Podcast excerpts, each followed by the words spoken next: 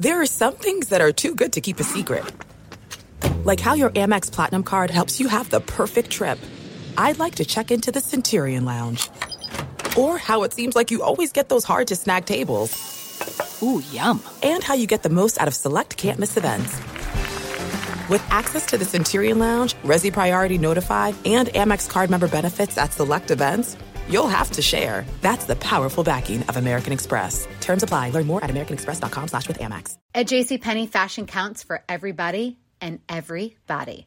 The weather is getting warmer and it's time to swap my winter layers for fun, vibrant, and cool clothing with so many fun things happening this spring, like Mother's Day and the Wind Down Tour. It's hard to find great looking clothes that fit you just right. That's why I love JCPenney. JCPenney has so many stylish and comfortable options for so many different body types. I've been blown away by their selection and everything hugs my body in all the right spots. Refresh your wardrobe this spring with style that gets you. Something to wear that fits your favorite moments of the season at prices that feel just as good. Discover brands that get you and put style and comfort first, like Worthington and Liz Claiborne for her, each in women's petite and plus sizes. Here, spring comes in all shapes, sizes, and colors. JCPenney, make everybody count. You know that feeling when you walk into your home, take a deep breath, and feel new? Well, that's what it's like to use Clorox Scentiva. Because Clorox Scentiva smells like coconut, cleans like Clorox, and feels like energy. It'll elevate any cleaning routine to not just clean, but also make every room smell like a tropical coconut getaway. Discover how Clorox Scentiva's powerful clean and refreshing scents can transform your space. Get yours in coconut or other fabulous scents at a nearby retail store.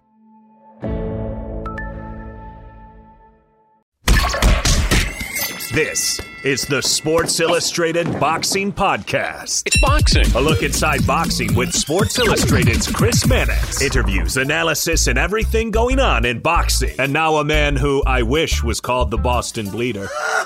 All doctors to the ER. It's sort of like getting punched in the face. Chris, Chris Mannix. All right, Ak and Barak here, co-host of the self-styled Ak and Barak Show. 12 to 1 Eastern Time on Sirius XM 156. Fight Nation can also stream that show on DAZN. Been a while since I've seen you two in person. What's going on, fellas?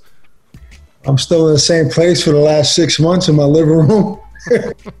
still just me, go up. Me, I'm traveling the world. I'm, I'm not scared to like this chump right here, and you know, just well, living my best life, basically. I don't have anywhere else to go.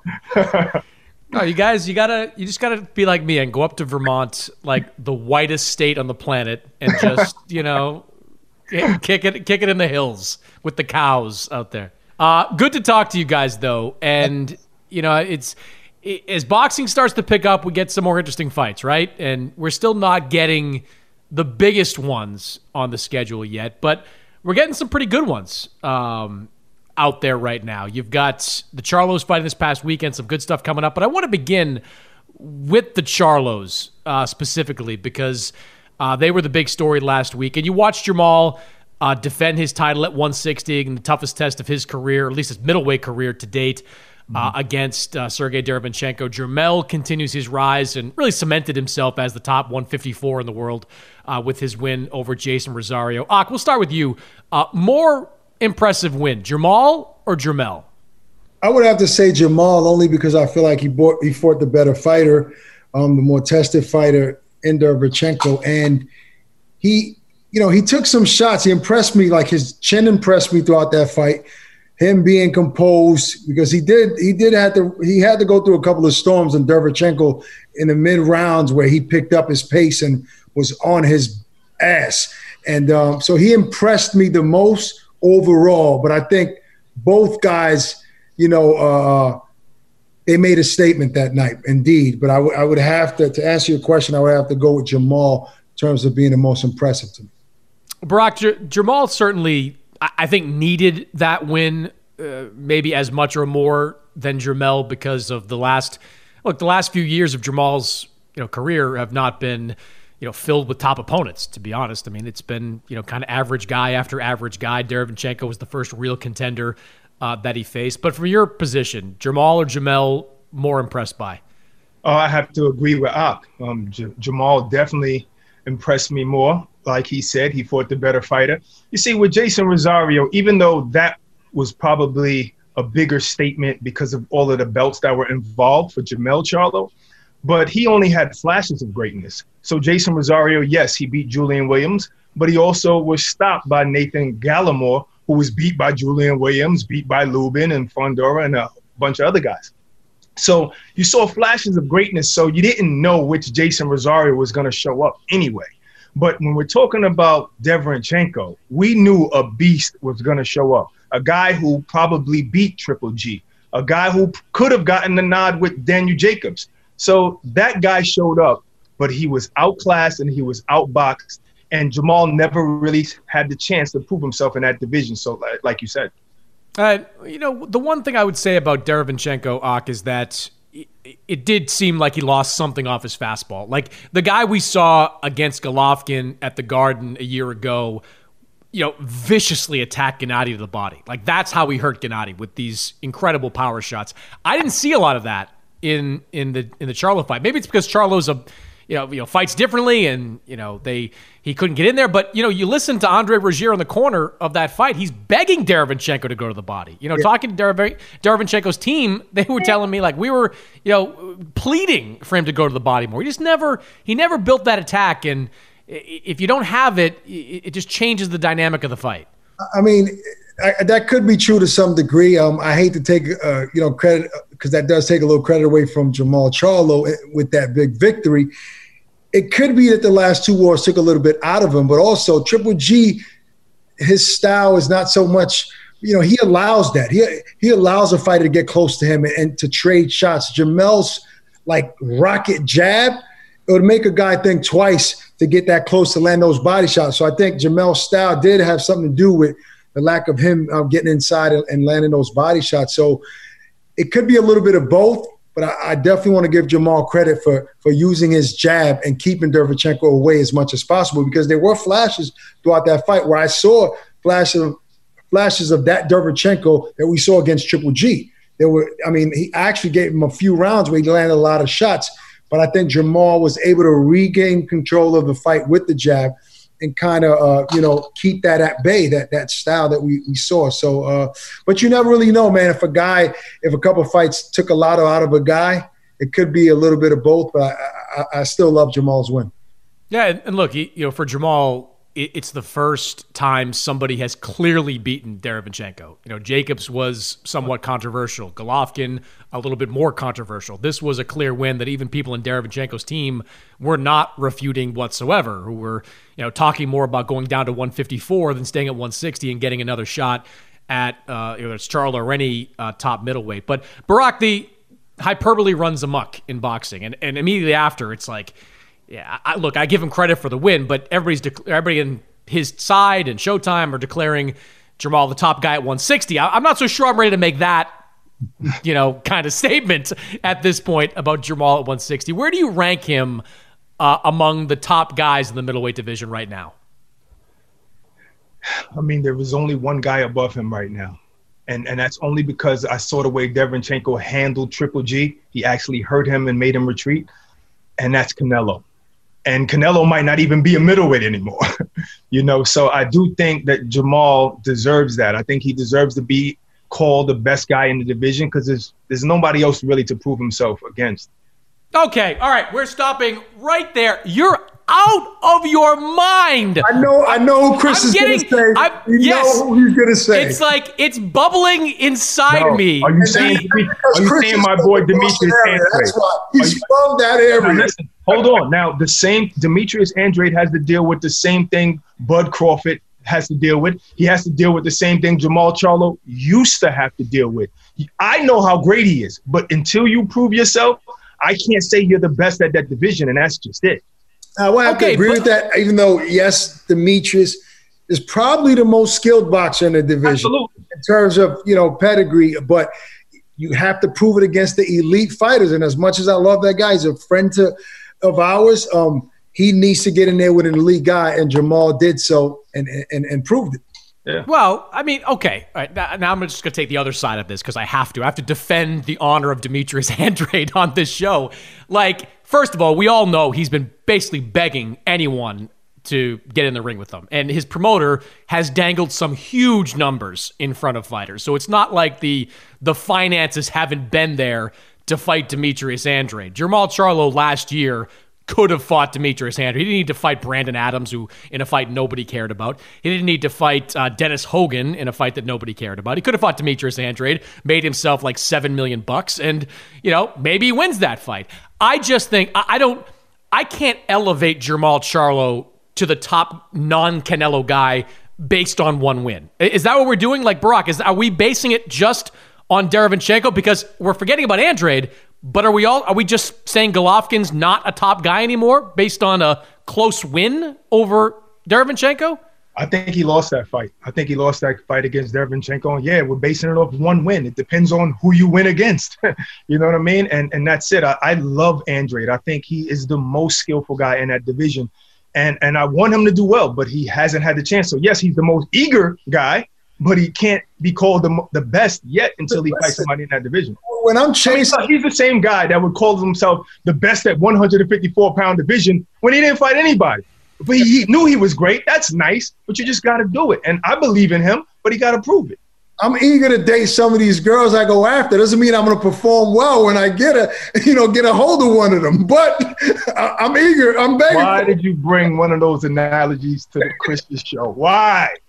Damn, bad enough you had, you spread them things on our show. All right, let, let's say, no. let's put put it this way then. Like, let's say early next year, you know, lightning strikes and we get Andrade versus Charlo on Showtime pay per view, or on, I don't care. I don't care if it's on the Food Network. Just make that fight happen. Both of you, start with you, Wak. Who would you pick in that fight if it happened? Oh, oh no, that's a that's a 50-50 fight. Um, it's a pick and fight, and I think that. Oh man, that's a mm. that's a tough question. I, I would say because Charlo obviously has been tested with an elite. If I had to give somebody the edge, I would give it to him.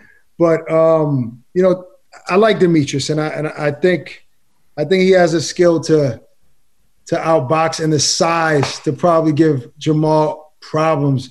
I'll be, I'll go back and forth, Chris. It's it's a, it's a tough pick for me, honestly. I can't, I can't even tell you. I would have to I would have to wait to fight week, you know, see how these guys weigh in, how they look on the scale, and I probably would be able to pick on fight night. Brock? Yeah, I'm sorry. I thought you said me first. Um, I would have to say it's a 50 50 fight. And I can't even give anybody an edge because I go back to the Jermall Charlo fight versus Austin Trout, a slick guy, but a much smaller guy. You couldn't get him out of there. Uh, Demetrius Andrade has shown to have a chin, probably better boxing ability, harder puncher, you know, so uh, it's a 50 50 shot. I know Jermall proved himself, but you know, he comes with Andre comes with so many intangibles. It's, it's ridiculous. So that's a 50 50 shot. I have no idea. Can't give any man an edge. I, I, I think Andrade outboxes him. I, am not sure there's a guy at 160 that can outbox Andrade. I mean, he's maddening at times, right. and I've said this to his face. Like, you know, there's been opportunity after opportunity for you to build your profile by finishing Maciek Sulecki, by taking more chances against Walter Kautondokwa, yeah. for not waiting till what the ninth round against Luke against Luke Keeler to put him out of there after knocking him down in the first round. I mean, Demetrius is he's he's had his shot to to build himself up into a bigger name. He's blown it, but I don't think that takes away from the fact that he is brilliant technically in the ring. Can I interject though? Can I interject? I mean, yes, he's one of the best fighters I've ever seen. But you know what? I thought Derevyanchenko was going to be a very hard fight for Jermall Charlo. And Jermall Charlo has this unbelievable jab that can stop boxers. You know, he has this jab. Don't forget that he knocked down Julian Williams with this jab. He also knocked down Bundra's with this jab. And that's the thing. That's the game changer that when people get in there, they see that and they say, oh my God, that jab is a power punch. I got to stay away from it.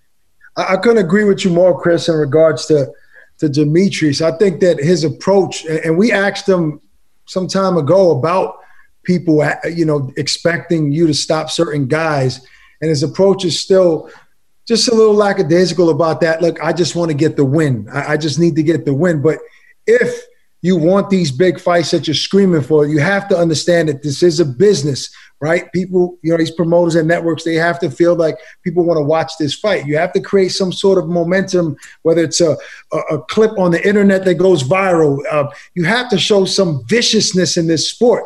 And and I, I come from like that that sweet science background. I can appreciate the Pernell Whitakers, the Floyd Mayweathers of the world.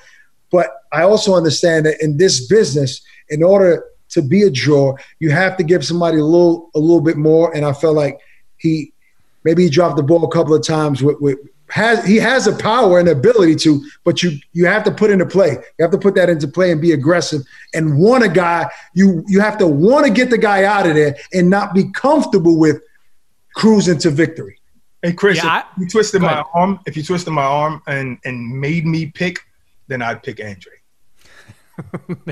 okay, doesn't that d- defeat your argument though of him being uh, behind uh, behind Charlo in the 160 division? No, not at all. See, it's not it's not about who do I think is the best. It's about who's proven themselves to be the best. That's all. That's fair. No, I, look, the Derevyanchenko win. If you're comparing resumes at 160, it puts uh, Charlo ahead of Demetrius in that uh, that category. I would just say to the both of them, stop talking and fight. There's like $12 million in it for the two of you early next year. What are we doing? Do you need like a Scrooge McDuck money bin to swim through, like to, to make this happen? I mean, it's just wild to me how much money, because this to me, is guys. Confirmed though? Is that, is that in the pot for those guys? I have seen, I've seen the offer, the email offer to Jermall Charlo for $7 million. Andrade, I don't think he, he fully negotiated the deal with Eddie for that fight, but I've been told it would be in the four or $5 million range for him in that fight. Uh, it, it reminds me, I'll tell you, just it reminds me of what happened with Mo Hooker and Jose Ramirez. And look at how smart Jose Ramirez looks right now. He went across the street, he beat Mo Hooker, he collected like a $4 million check, he picked up another belt, and now his profile is significantly higher as a result of it. To make money, you got to take risks. And if I'm Jermall Charlo, that's a risk I would run towards. Great point. I agree. Yeah. Um, uh, quickly on Jermell, uh, I mean, I, am really impressed with what he's been doing. Uh, you know, Rosario, you can debate how good he was. Did he get have a good night against uh, J. Rock Williams, or was that just you know uh, part of the ascension of Jason Rosario? Whatever you want to say about it. I mean, uh, Jermell Charlo having to fight backwards for you know one of the few times I think in his career. You know, was brilliant, knocking him down three times, finishing off with a jab. I mean, Barak, have you ever seen a fight finished off in that way? Uh, yes, it was Kovalev versus um, what's that guy Yarde, but that was like yeah. total exhaustion. It wasn't like the perfectly what it was. It was a perfectly timed jab. When you're not expecting that, he shot up top first. He went down. He wasn't expecting. He didn't tighten up, and it just hit him in the right spot, right time. Yeah, yeah, great shot. Uh, Ak, do you do you care about a Jermell Charlo Patrick Teixeira unification, or is there another fight for Jermell Charlo that interests you? Because Teixeira's out there saying, like, I'll do it. Of course he'll do it. Because he doesn't want to fight Brian Castano because he might lose that fight. And there are like, you know, nickels in it for a fight like that. You want to fight Jermell Charlo and get paid off of it. But does that does that fight interest you? Or is it like Charlo Jarrett Hurd more of an interesting fight? Yeah, no, that fight doesn't interest me at all. To be uh, completely honest with you, I, I, I don't think the fans care about it. No, this is no disrespect to uh, to the sheriff. I mean, deserves the uh, the fight.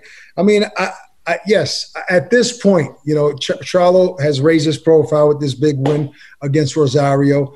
I think, considering everything that's been happening in our world and and people not knowing what's going to happen tomorrow, you know, with this unexpected, you know, type of uh, life we're living now. We, we, need to start doing things and, and less waiting. So, yes, I mean, uh, Jarrett Hurd, that, that's a great name to throw out there. Obviously, we, we would love to see a Munguia fight should he win his next fight uh, guess Jaime Munguia. But I think those are the type of names that, that we need to see Jermell uh, uh, go up against. And I think eventually he's probably going to go up to middleweight. Well, that's I would say one thing about Jaime Munguia.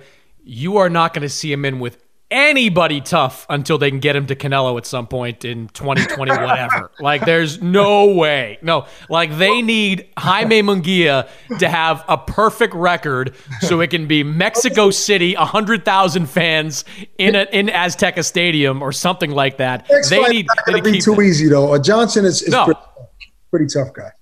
No, you're right.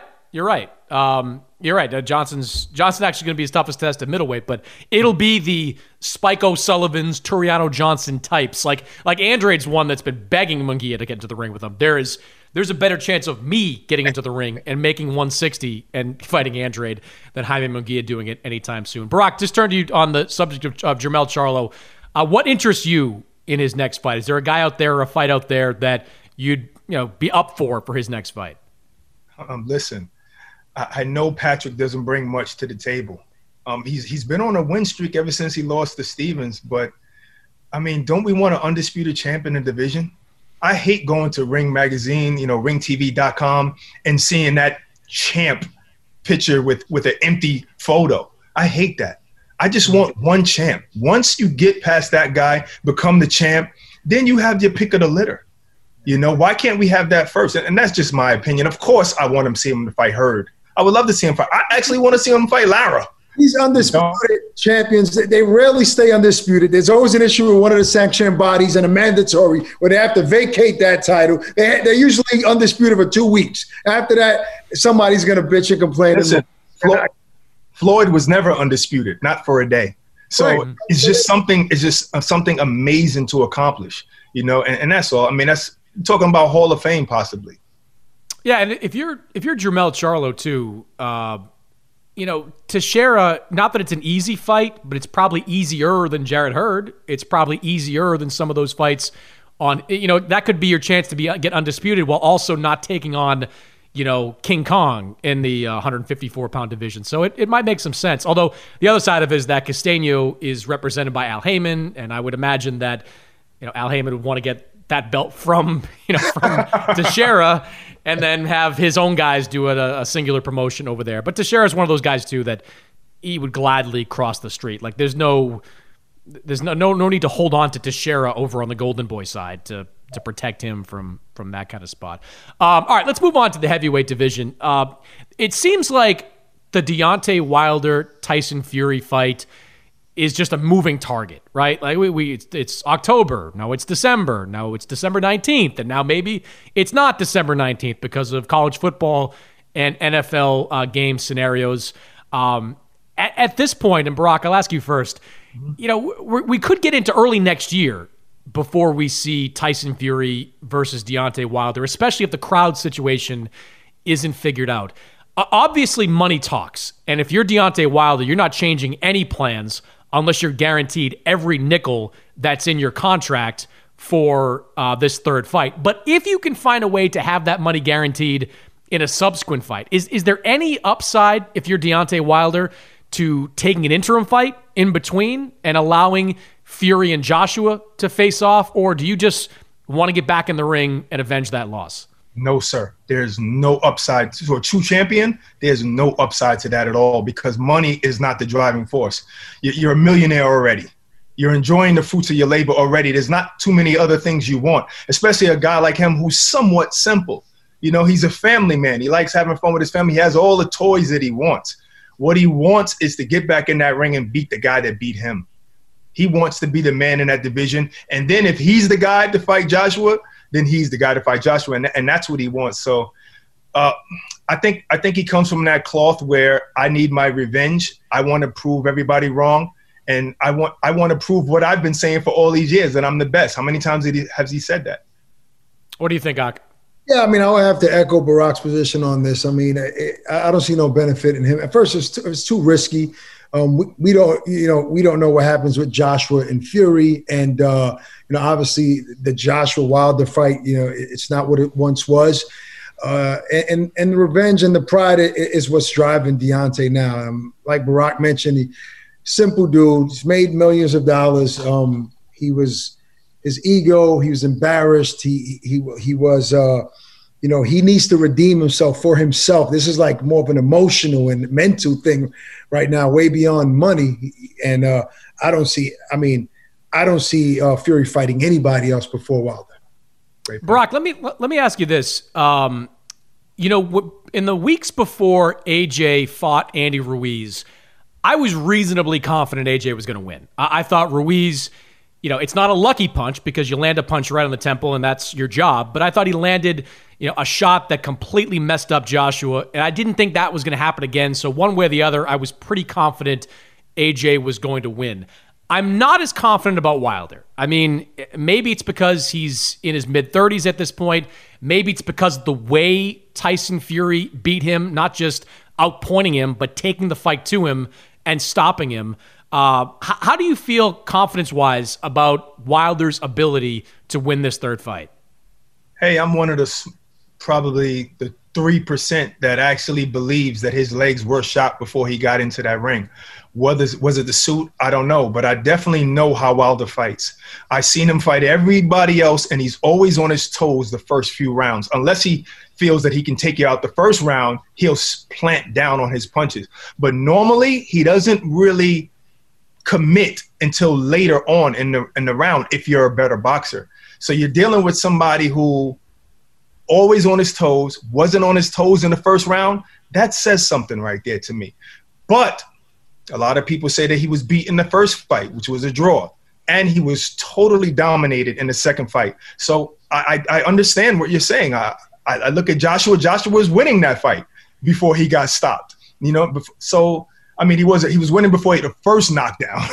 you know, so it's like I can understand when people don't have faith in Wilder winning, but I'm holding on. I'm holding on to that little thread and saying that if the man comes in there with some legs, with some movement, then we'll see a different fight. Not saying he'll 100% win, but we'll see a different fight. I mean, the, yeah, go ahead. I'm rooting for uh, for Wilder, right? Um, but it, it brings me back to the Prince Naseem Hamed that had the momentum of being the hardest featherweight ever in history. It hit so hard. One shot will put you out. Being that small, it was remarkable. And uh, you know, when he when he faced Barrera, we saw what happened. I think if if not Prince Naseem would have fight Barrera ten times, I think we'll see the same outcome if that would have happened because it's just that style. And I believe, you know, that that, that Fury has that. But in addition to the style, it's the size. It's looking up at a guy. I, I mean, I, I can't imagine anybody beating a guy that size that can move that well as as uh, dangerous as Wilder is. You know, with all that being said, we all know what the X factor is here, and we all know if he lands a shot, he obviously can knock anybody out. But he has to get in position. I think Fury is getting more comfortable being in the ring with him. I think the third time he's going to be even more comfortable than, he comfortable than he was the second time around, and it's going to be even harder to beat him then. So yes, Wilder will have to have his legs, his wits about him, everything, just to get in position to land that shot. But is that enough? Relying on that power to win a fight against a guy that's that skilled? That's the thing that's discouraging.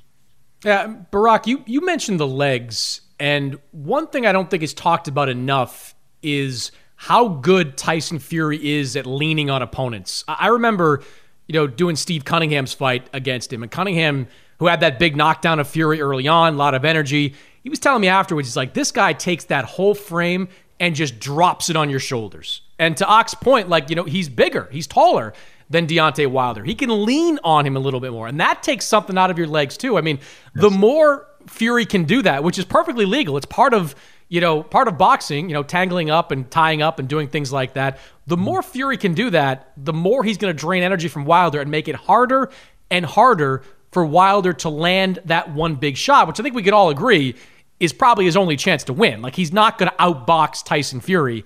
Um, he's going to have to land that big punch. And if Fury's just out there, just aggressively leaning on him, uh, those legs are going to go away quickly. Yeah, Sugar Hill kind of turned him into like the ultimate fighter because he was always that kind of guy. Even though when he used to box and move, he was that kind of guy that knew that he was bigger than most of his opponents. So he would put that weight on you. Um, even Otto Wallin said that he, he was a bully in there. He bullied him around, you know. And so I understand that that's something that's, you know, can can win you the fight, can give you that big edge. And that's why I said – the difference is in the legs. The legs will keep you away. You're not leaning on Floyd if he doesn't want you to, and the legs will keep you away. And if you don't have legs, then yes, you're going to have the repeat of that. Yeah, Fury's Fury's great at that. I mean, he's the most skilled guy in the heavyweight division, and uh, he's he's got all the tricks in, in his bag. That's for sure. Um, quickly on this Pacquiao McGregor stuff. Uh, yeah, he, uh, here's my thought on Manny Pacquiao.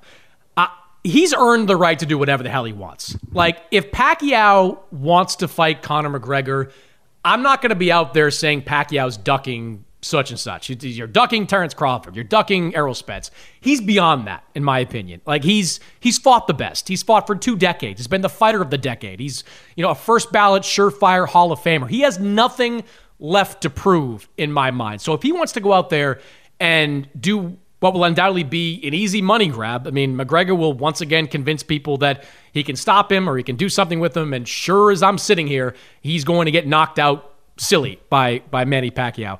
I, I don't have a problem with it. There'll be a lot of consternation if that fight ultimately gets made.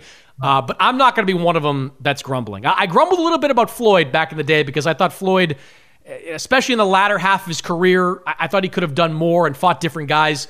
But when it comes to Pacquiao and McGregor, whatever. Like I, probably won't buy it, but uh, I'm I'm okay with Pacquiao doing it. Where do you stand on that? Oh, I mean, I couldn't agree with you more. Like honestly, the people that have any complaints about that, I just ignore them. I don't care if Pacquiao fights Donald Duck. Like I really, this man has done so much for the sport, you know, and he has accomplished so much. Even before the Thurman win, which that just added a little icing on the cake he's already done enough to be able to sail off to the sunset and, and do a tour of fighting exhibitions if he likes, right?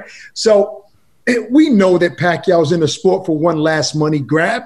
Why would he fight anybody else if he can go to Saudi Arabia and make fifty million dollars uh, to fight Conor in a fight that he know it's he knows is not dangerous. He knows he'll win, you know, easily. I mean, what more do you want from this guy that started fighting at 106 pounds? You know, he's 42 years old. We talked about it on the show earlier.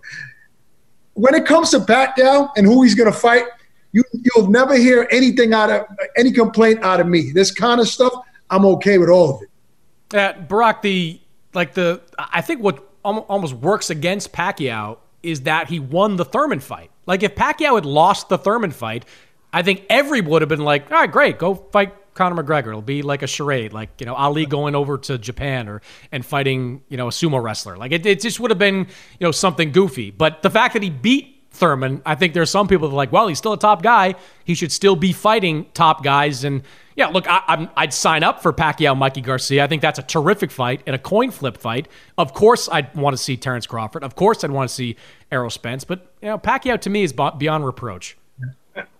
I totally agree with you. Uh, accomplishments, they, they breed expectations. And that's the thing. Because he beat Thurman, we have these high expectations of a 41, about to be 42 year old man, the same way we, we had with Floyd. But on the other hand, I do feel the same way you guys feel that, uh, you know, after Chris, after you beat Munguia, I wouldn't care if Manny Pacquiao was to fight you. You know, so yeah, I, I get it. I do feel that way. But on the other hand, this is prize fighting. And the prize come from what? Us, the fans. And in order to get me to pay upwards of $85 for a pay per view, that I'm going to need you to fight somebody a little bit better than Conor McGregor. That's all. Am I mad at you? No, but I just might not tune in. That's all. That, that's the that's the issue. He's not worried about the, the pay per view. If he's guaranteed a certain amount of money to fight uh, Conor McGregor, Pacquiao could care less who watches that fight. This is his sale all fight, and that's it. No, you're right, Ak. If, if, that fight winds up in the Middle East, chances are it wouldn't even be a pay per view in the U.S. because you know afternoon time, you know, just like what it was with Joshua uh, against uh, Ruiz, uh, you know, maybe it winds up on a network, maybe it winds up somewhere. It winds up on DAZN. Who knows? You know, in, in a situation uh, like that. So we'll see. Uh, obviously, you know, nothing is close to happening because. I swear to God, more people claim to represent Manny Pacquiao than I actually know. Like it's pretty wild how that works. But if it happens, uh, it happens. Uh, real quick on a couple of topics here.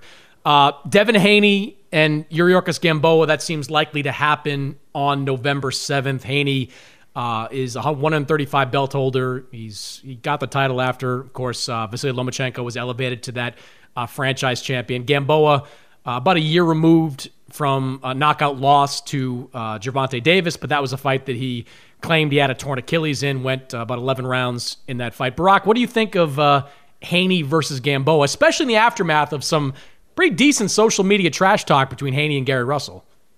It's it's that expectations things again. It's it's a letdown. And now if it wasn't for if if we didn't see that that whole debacle between him and Russell online, then I probably would have accepted it a little bit better. You know, but but when you have this guy in Gary Russell, who is a great fighter, much smaller, but a great fighter, and he's in his prime, and then you compare him to Gamboa, who's actually out of his prime, you know, it's it's kind of a letdown, you know. But I'm I'm I'm a little optimistic. I think that if Gamboa goes back to the drawing board, has has a uh, a stronger Achilles now, I think he might give a good account for himself. I'm, I mean, if he's that gifted enough and that um, talented enough to survive that many rounds with Gervonta Davis, then I think he can give uh, Devin Haney a little bit of trouble.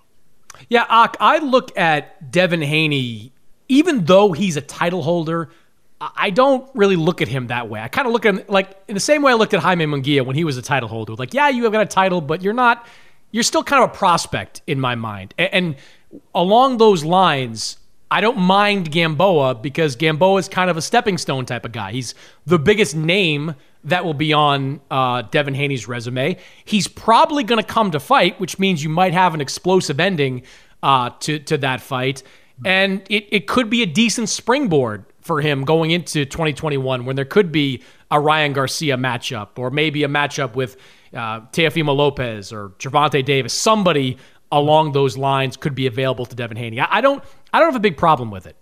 I don't. I mean, I'm, I'm, not crazy about the fight, but he has no other options right now, right? That's the biggest name uh, and the mo- and available opponent right now. And also, you have that you know benchmark there against Tank Davis to see how he can finish Gamboa. Because in my opinion, um, I think Gamboa is way past his prime. Uh, the fact that he was so strategic in surviving in the Tank fight and, and held at the proper times where I, I could understand the frustration in Tank Davis not being able to get him out of there. Um, I wouldn't go as far as saying that De- Devin is not a champion. I do get your point to a certain degree, but I want to give him the, the, the, respect that he is a champion, but he just hasn't had the opportunity to fight those guys we want him to fight. At this point, um, we have to look at him as a champion. So there's no uh, we so we don't need any time before he, he fights the Teofimos of the world, you know, the Tank Davises of the world. All those guys are ready to fight each other tomorrow, right? In terms of where they are in their careers. Um, I think that the fight is going to be explosive, as you mentioned. It's a recipe for a knockout, and I see Devin Haney get him out of there in about six rounds. Barak, how, how does Gary Russell spin this? Like, I'm curious to see how Russell, when he reemerges, how he spins all this. Like, he was asking for 1.5 million, which you know, in Eddie Hearn bucks is even in this post-pandemic world is not a significant amount. Like you can get and you did get 1.5 million, you know, for a fight like that.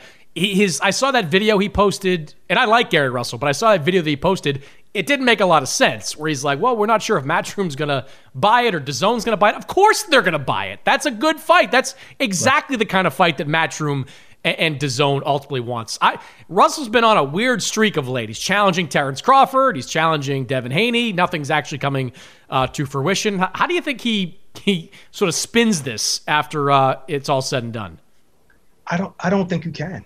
I really don't think he can. I think he put himself in a bad position when he he went in the dressing room with Leo Santa Cruz's father and kind of like threatened him on on video. And I think secretly he's being blackballed. That's just my opinion. You know, I don't I don't have any facts, but I think that's what's going on. And I think when you're in that position, people just overlook you. And now you're at the point where you'll do anything, you'll start a fight with a heavyweight so you can get into that ring. And that's basically what he did when you want to fight Terence Crawford. You know, so I mean, next he's going to call out Canelo. You know, so I think he's just in a bad he's just in a bad position right now, and it's going to be hard to get out of there. Yeah, but he was he wasn't that desperate because he he would have took the opportunity uh, for the 1.5 million. I, I didn't understand what he was saying because obviously, if a network doesn't pick up the fight, then the fight is not going to happen. So, if you're willing to fight, you know, Haney, and and you're okay with the with the purse, then I mean, does it matter what network it's on unless he wanted it to be on a certain network? I was confused about that whole thing as well. Um, he isn't in a bad position, and, and, we and we like Gary Russell. He's a hell of a fighter. Been on our show several times. Friend to the room. He he. I, I don't know. I don't know. Barak might be right. There might be some some powers to be that, that are giving him a hard time. He he's he's not getting any younger. He needs some big fights to happen very soon, and um, two of them just slipped away, I guess. Mainly the Haney one, which is more realistic. Have you ever heard of Al Haymon leaving it in the fighter's hands to make a fight? Oh no, you you go talk to the promoter. Let him make the deal. Like this is just something new to me, and I, I do understand that that maybe he should have accepted that 1.5, but I'm under the impression that he felt that it wasn't that easy. He felt that it wasn't just a 1.5 and everything he needed and everything he wanted, you know. So I just think he's in a bad position, and it, I don't, I don't know how he's going to dig himself out of that. I would say when it comes to these offers Eddie puts out there, there's at least evidence that he backs it up, and the evidence is Jose Ramirez. To go back to that, like Ramirez got a pile of money to, for a one-off type fight that Eddie wanted to make. So anytime somebody says, "Well, it's not a real offer," I kind of keep looking back at that and go, "Well, that was, and that was a lot more than than the 1.5." And if you're Gary Russell, the the biggest upside to fighting Devin Haney, in addition to getting the money and beating potentially a young prospect, if you win, you've got an argument to face Lomachenko again. And we all know he wants to fight Lomachenko. Uh, get a, run it back one more time. I don't believe that Gervonta Davis will fight Lomachenko, even if Lomachenko beats Teofimo Lopez. I think Russell versus Loma 2 would be almost a, an automatic lock if he beat uh, Devin Haney. It might even be a fight that could be made if he makes it close against Devin Haney. So I think he, he's passing up on this opportunity, and maybe the next one by not ta- not jumping at that offer to fight Devin. But you know, we'll see what ultimately happens. Uh, last thing for you, uh, Jake Daniel Jacobs is going to come back in November as well.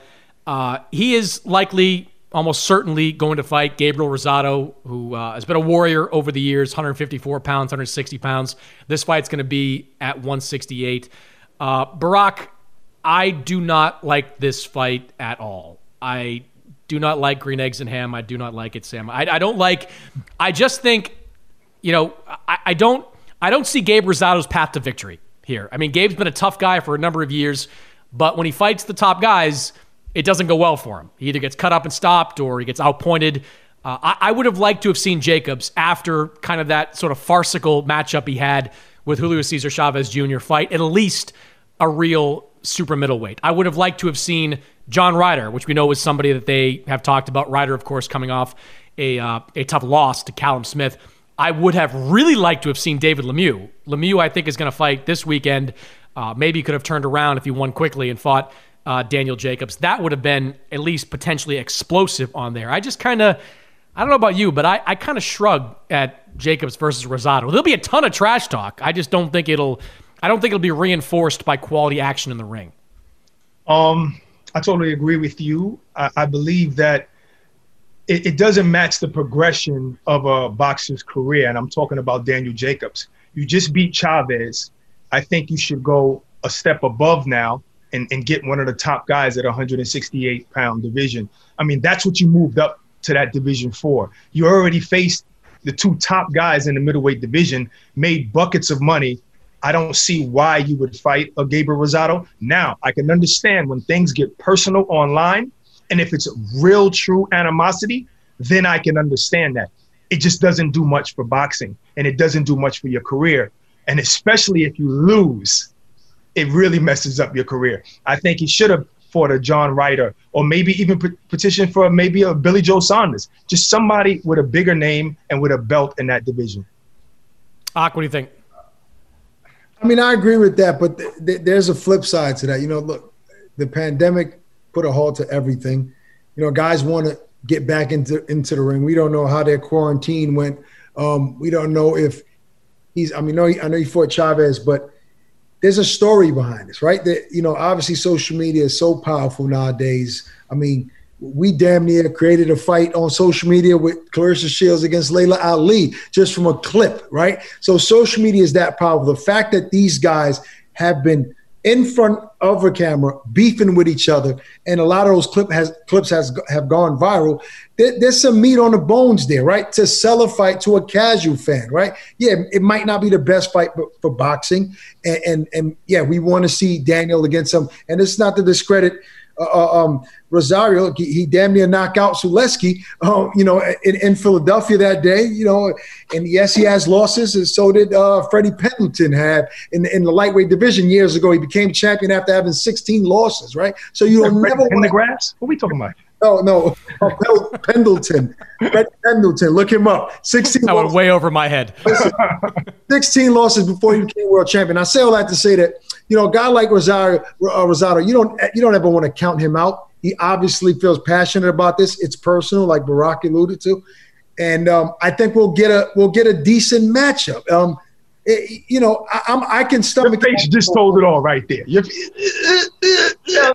you know, you, you face Both those guys are our buddies, man. Like I, am I'm, I'm glad that Ros- Rosado get the opportunity to make some money and an opportunity to beat a guy like Jacobs, right? I think we're gonna get a good fight. You know, a lot of times, you know, these fighters will fight those top elite guys that we want, and it turns out that you know it turned out to be snoozes. I, I think this particular fight is gonna be fun to watch. There'll be a lot of buildup, that's for sure. I just at 168, I don't think Gabe has real knockout power. I mean, never really had real knockout power anyway. Mm-hmm. But at 168 pounds, and I maybe it's you know I don't know it's not recency bias, but I, I look back at the fight Rosado had in Phoenix when he had to fight basically the walkout fight uh, after uh, the gym was the entire arena was cleared after everybody threw you know basically all their beer at Chavez, Brian Kenny, and me uh, during the uh, the aftermath of that fight. It, it, wasn't a good performance by Rosado. He won against a guy that was you know looked wholly out of shape and was just kind of there. And so it didn't. I don't feel like he had any kind of momentum going into this fight. But to your point, there will be a lot of talk and there'll be a lot of build up and there'll be a lot of uh, at least buzz on social media leading into it. And maybe maybe cross our fingers and hope we get uh, a good fight out of it. Fellas, uh, appreciate your time and joining me here on the show. Check out Ak and Barak every weekday, 12 to 1 on Sirius XM 156 Fight Nation. That also streams live or streams on DAZN. Uh, you can hear a lot of good talk about boxing, culture, and of course, hatred for Demetrius Andrade on that oh, show. No way. Stop it.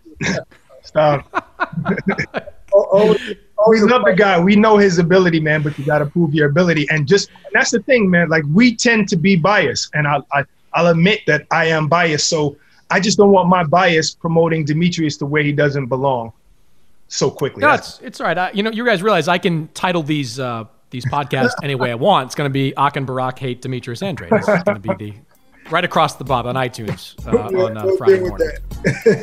Fellas, appreciate it. Take it easy, man. Always a pleasure. Absolutely. Thank you, man. for having us.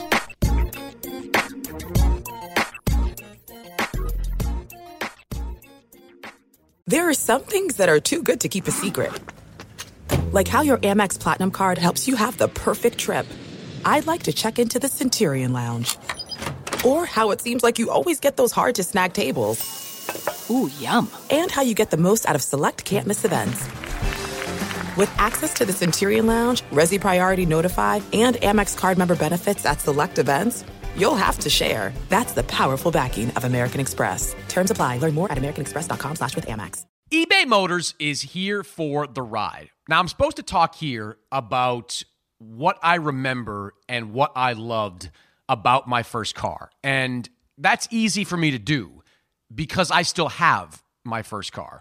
And as long as it keeps running, and so far so good, I intend to have that car probably until the day I die. Uh, that's how much I love that car. It is like a child to me. Now, it does require some upkeep, and that's why I'm grateful for a place like eBay Motors. With over 122 million parts, you can make sure your number one ride or die stays running smoothly. Brake kits, LED lights, roof racks, bumpers, whatever your baby needs, eBay Motors has it. And with eBay Guaranteed Fit, it's guaranteed to fit your ride the first time, every time, or your money back. Plus, at these prices, you're burning rubber, not cash. Keep your ride or die alive at ebaymotors.com. Eligible items only, exclusions apply.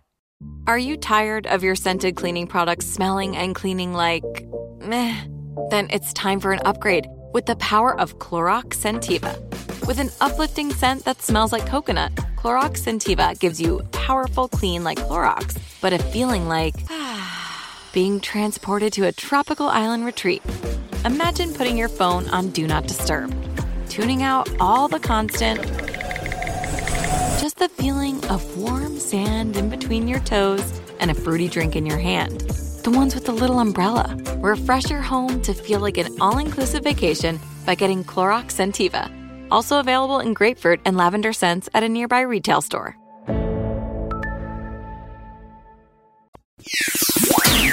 All right, joining me now on the show, he is the heavyweight contender. He coming off a loss to Alexander Povetkin. He is getting right back into the ring November 21st in a fight that you'll uh, likely see here in the U.S. on DAZN. He is Dillian Whyte. Dillian, how are you, man? I'm good, my man. I'm good, man. Just just um, training and just chilling out, man. So a couple things I want to I want to address uh, from the last fight. Um, from your perspective, was that just a, when Povetkin caught you? Was that just a moment where your your guard was down? I mean, what what happened in that moment? You know what? It was it's a moment where, you know, um, we both went for the for the punch. I went to counter with the left hook. He came up with the uppercut, and he got he's got there before me. And obviously, he's a short fighter. He's got short arms.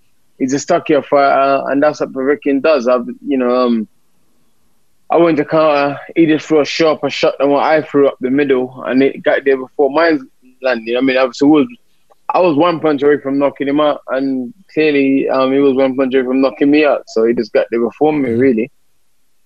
Yeah, and I mean, I think like everybody else, I watched that fourth round, and I said, you know, it's only a matter of time before yeah. Dillian catches him and finishes the fight. Was was there any part of you going into that fifth round, as you look back on it now? Were you overconfident at all? Did you let down a little bit more than you should?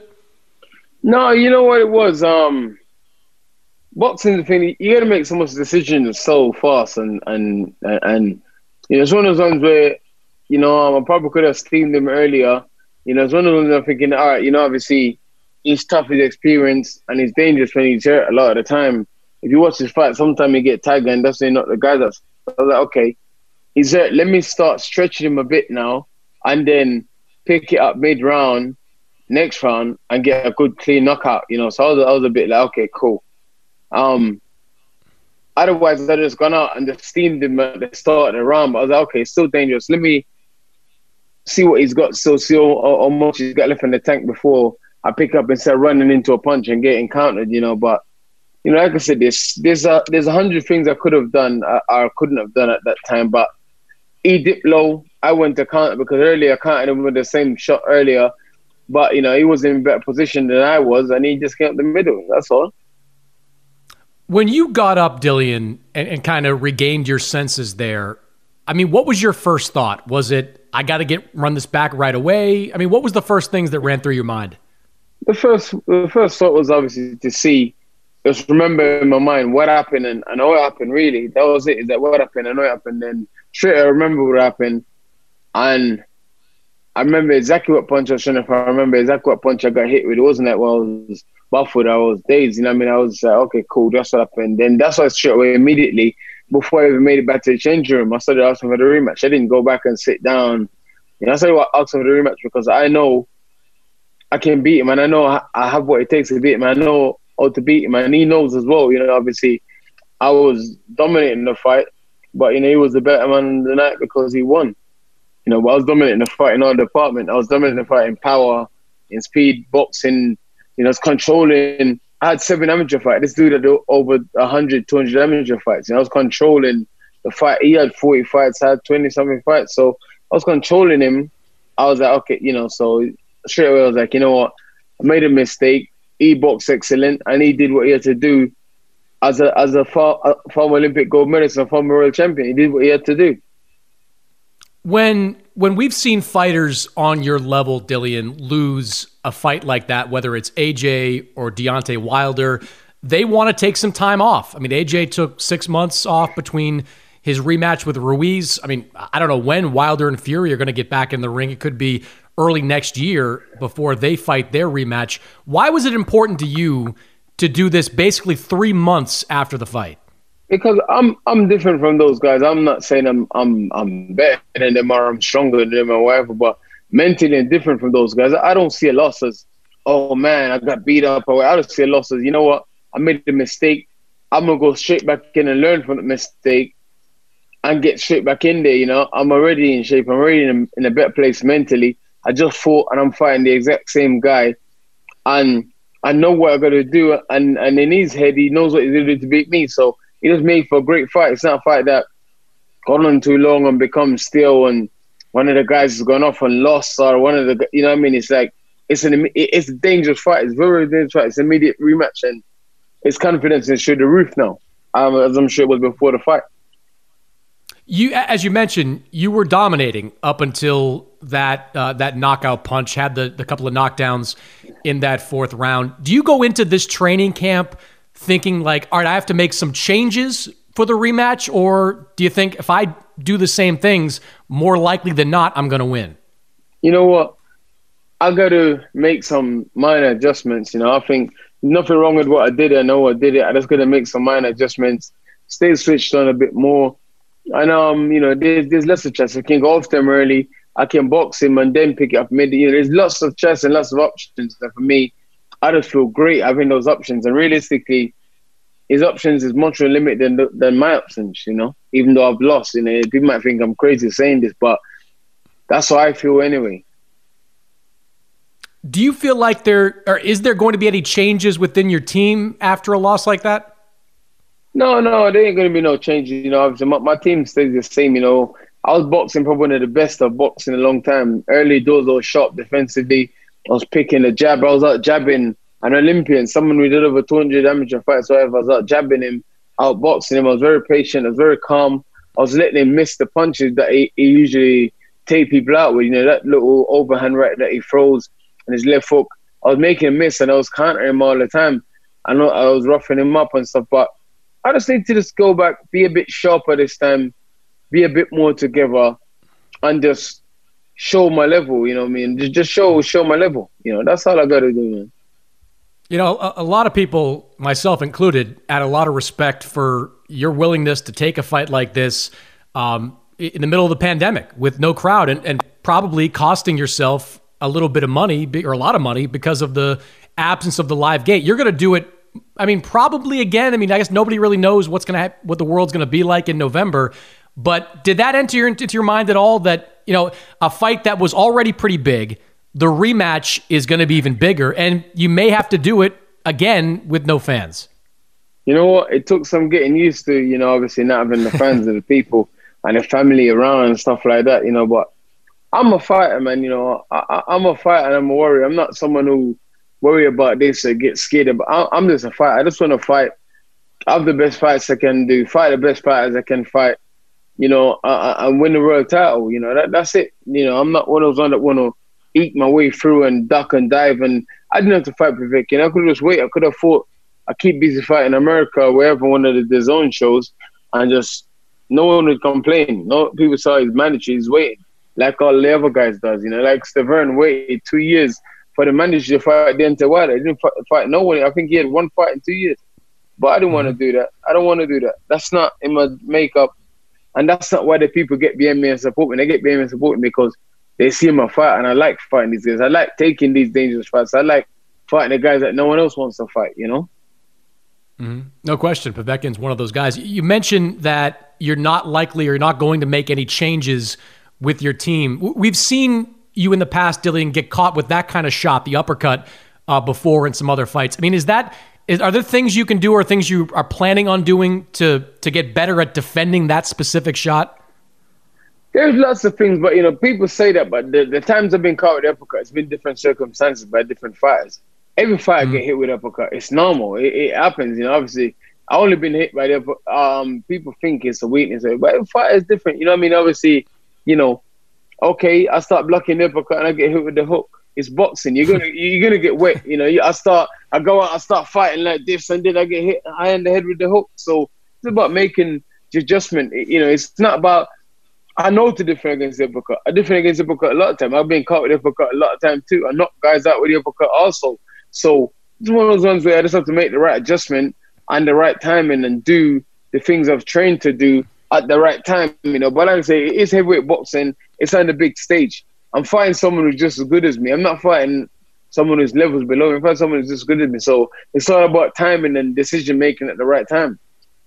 You've bounced back from a loss before. When you lost to Anthony Joshua, you came back and rattled off a double digit win streak against some of the better heavyweights in boxing. Uh, is this a do you feel is this a similar feeling for you coming off the loss to Povetkin? Do you have is it the same are you feeling the same kind of reaction you have after the Povetkin loss that you yeah. did when you lost to Joshua? This one's different because Noah got an immediate rematch. You know, um, mm it's been five years since that fight, Joshua fight, and I have another rematch yet. This is an immediate rematch. This is different. You know, we both know each other. We both know what kind of power each other carry. You know, and and they realize how dangerous I am now, so they're gonna train a lot harder. You know, uh, I'm gonna train not necessarily harder. I'm just gonna probably train a bit smarter in certain departments. You know, and you know, I'm not gonna go in the fight thinking, oh, he's just gonna throw the uppercut because doing that is just setting yourself up to get caught with other punches. So I'm just gonna be smart in the fight. That's all, man. How tough was it for you to to lose that number one position? I mean, you worked so hard for it over the years. Uh, and deserved a title shot long before you were scheduled to get one. I mean, when when you stop to think about that after the fight, I mean, how much did that sting? It sting, man. But these guys is, is, is, happy that I lost. You know what I mean? These I've been chasing these guys a long time. They're happy that I lost, and they're happy I fight. I mean, these guys were celebrating and was boasting on social media and stuff. You got their promoters and stuff bragging about me losing the manager because they don't know guys to fight me and stuff. It, it's silly, really, you know. But mm. it is what it is. Listen, I'm used to setbacks. I'm used to being knocked down. I'm used to being out. I'm used to being the guy that no one cares about. Uh, the guy that it don't matter to me. None of it matters to me. To me, so I don't. I don't care or pay no mind. I just, you know, um, like I say, anyone that want it can get it. Simple as that. I, I mean the the disrespect, Dillian, it, the disrespect, you could see it in the rankings that the WBC came out with just this past month. I mean, they dropped you to what, five? And they put two guys that just got beat, you know, in worse fashion, whether it's Luis Ortiz or Andy Ruiz, ahead of you in the rankings. I know ultimately maybe it doesn't matter because if you win this fight, you'll jump right back up into the top level. But I don't know. Did you have any reaction to that getting dropped all the way to fifth in the rankings? You know what? I even looked at the rankings and what they do. I'm not surprised. I'm not surprised at the WBC. Nothing they do surprise me or, or shocks me anymore. Listen, I'm I'm surprised I'm even still in the top ten. To be honest, I'm surprised. you know, I'm surprised. they, surprised. How, how they're doing those, this to you, man? Like it, it's, I, it's I don't crazy, know, man. You know, I don't know why didn't they why didn't they jump Wild up to number five when he lost to Tyson Fury? Why? And he lost two fights to Tyson Fury, in my opinion. Why? Mm. You know, it, it's bullshit. You know, there's bullshit, and they know it, and I know it. But let them do what they want. I got business in 100 Povetkin. I got to take care of him, you know, and that's what I'm focusing. I'm not focusing on what the rankings want to do. I care about what the rankings want to do. You know what I mean? I, am just going to just go out, fight, and do my thing, and whatever is whatever. You know, I'm going to get rid of title shot regardless anyway. Mm. Do you, uh, you know, having that that interim belt essentially put you in line or made you the top contender for the WBC uh, title that Tyson Fury has. Mm-hmm. Does that mm-hmm. matter? Like, does having that belt matter to you anymore? Is this next fight about getting the win or is it about getting the belt back?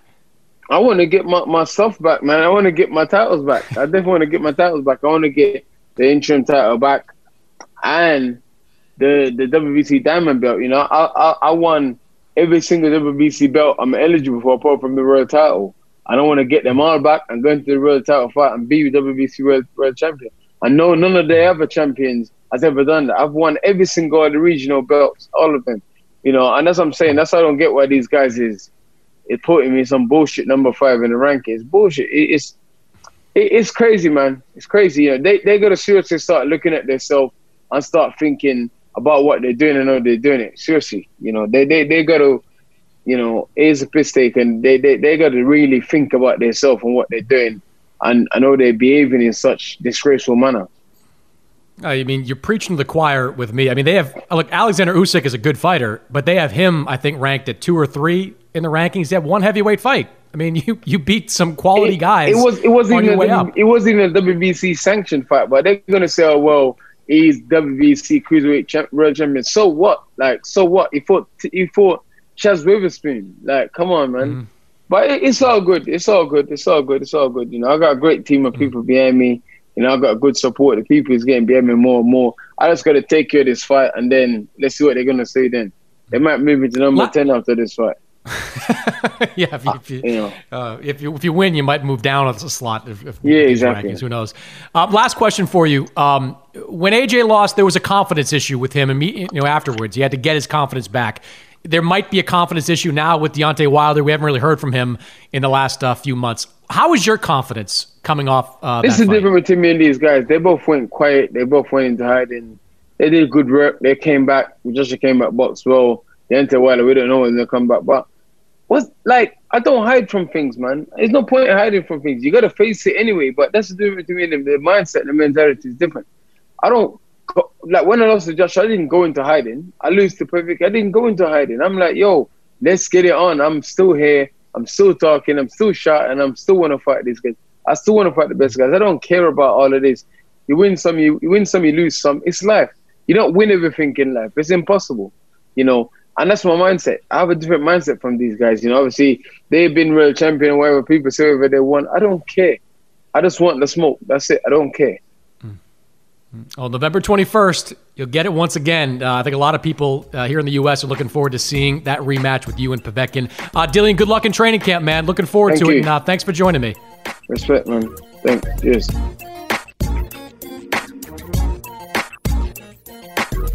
All right, that's it for this week's episode. My thanks to my guests. As always, subscribe to the podcast over at Apple Podcasts. Rate, review. You know I appreciate it. And I'll see you next week.